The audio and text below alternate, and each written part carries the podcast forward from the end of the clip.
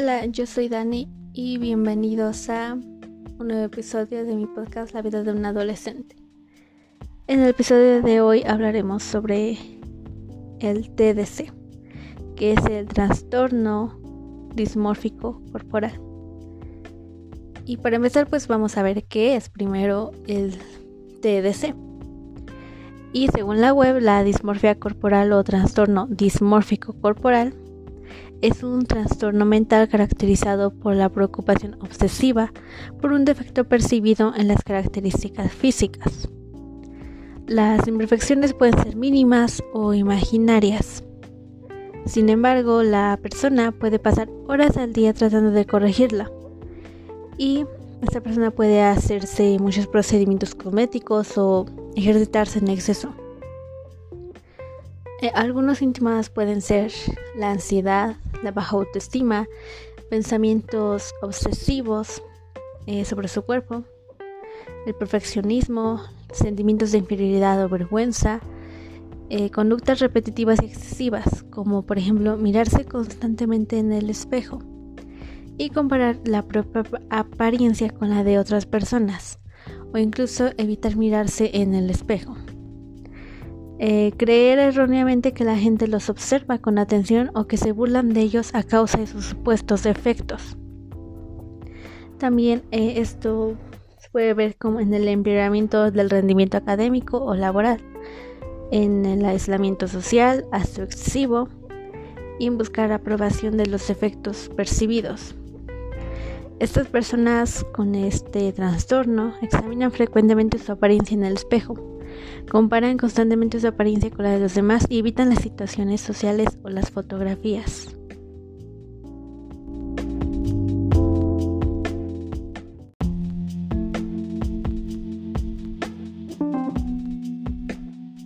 Y a pesar de que todo esto suene tan con tanta miedo, es extraño, pues sí existe un tratamiento y consiste en terapias y a veces es necesario en medicamentos. Em, ¿Cómo puede pasar esto? ¿Cómo puede ser que una persona eh, pueda empezar a tener estos problemas y empezar a desarrollar este trastorno? Bueno, en nuestra época existe el Internet, entonces es una forma muy fácil de caer en este tipo de, trastornos o de situaciones. Por ejemplo, plataformas como Instagram y Snapchat tienen integrada una herramienta conocida como filtros de belleza, mediante la cual eh, el usuario puede editar sus fotografías. Es decir, uno puede alisar y suavizar el aspecto de su piel haciendo desaparecer imperfecciones realzar sus labios o pómulos, agrandar sus ojos, retocar la nariz, la línea de la mandíbula, lo que sea. Es decir, eh, estas plataformas permiten eh, alterar el aspecto real de uno para dar una imagen que se ajuste más al ideal de belleza que nos ofrece la publicidad, a ese estereotipo de imagen y cuerpo perfecto. El problema aquí es que estos filtros de belleza y los me gusta los likes, me encanta o lo que sea, que reciben las fotografías alteradas afectan la percepción que las personas tienen de sí mismas, de lo que es la belleza y de la imagen corporal. Existe un artículo publicado en The Conversation donde se explica que la Sociedad Estadounidense de Cirugía Plástica ha informado que cada vez son más los pacientes que llegan a las clínicas con sus propias fotos alteradas con estos filtros. Eh, a, diferencia de lo que ocurría hace unos años cuando eh, los pacientes solían acudir a los cirujanos enseñándoles fotos de actores o modelos, o limitándose a describirles qué cambios deseaban realizarse. Ahora simplemente editan la foto y van. Quiero verme así. Creo que en lugar de promover un concepto de belleza basado en la confianza en uno mismo, en sentirse a gusto en la propia piel, en la propia actitud positiva. Mm, o sea, no, no hay cirugía ni filtros que superen los resultados de, de estar feliz. Eh, a pesar de seguimos aceptando y fomentando la ocultación de cualquier defecto, como si la belleza, no sé, fuera un sinónimo de perfección y dependiera exclusivamente de los rasgos faciales y de una talla de cierto número. Em, las personas tienen preocupación y conductas focalizadas en ser pequeños o insuficientemente musculosos, causándoles malestar o deterioro clínicamente relevante en la vida cotidiana.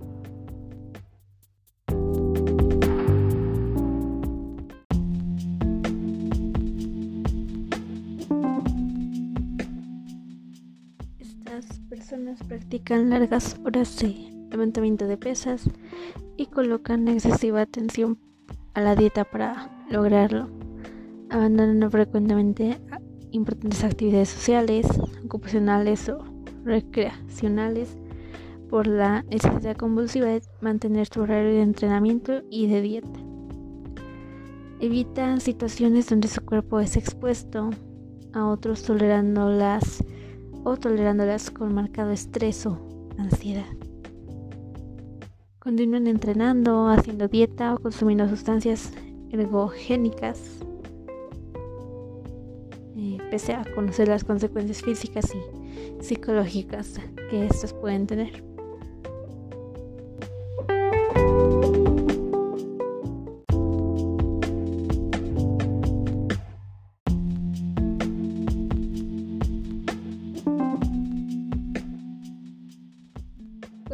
Tienes un trastorno dismórfico corporal, te enfocas intensamente en tu apariencia e imagen corporal.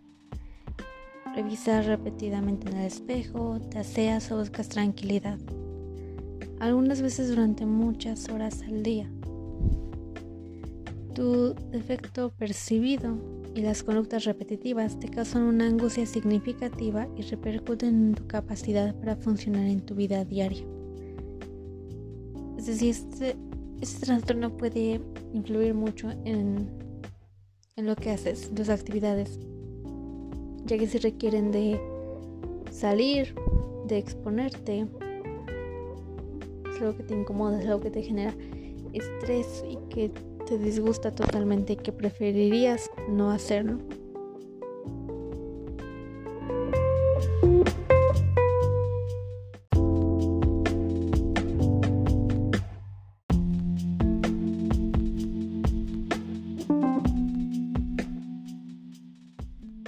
Recurrir a numerosos procedimientos cosméticos para tratar de arreglar tu defecto percibido.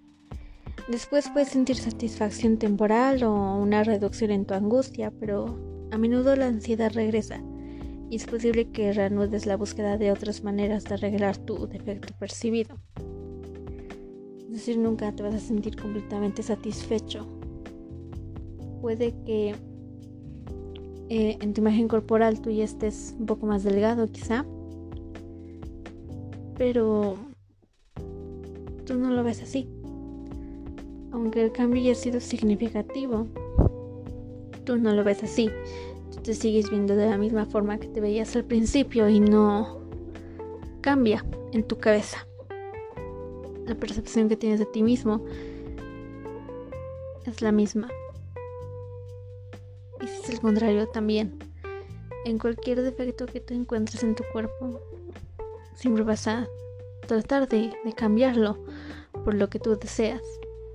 Pero si vuelves a verte a pesar de haber tenido un gran cambio y tú no lo notas, deberías preocuparte y deberías obviamente hacer lo mejor que puedes hacer, que es pedir ayuda a un profesional. Eh, o alguien de confianza para iniciar. ¿Es fácil? No. Eh, ¿Va a ser un proceso sencillo? No, jamás lo va a ser. Pero es lo necesario para que tú estés bien, tú te sientas bien y no te sigas haciendo daño. que muchas veces caer dietas extremadamente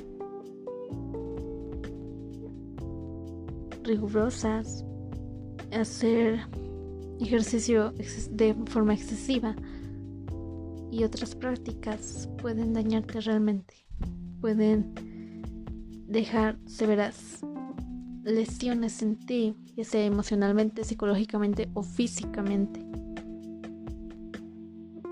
Así que lo mejor que podemos hacer en estos casos es pedir ayuda.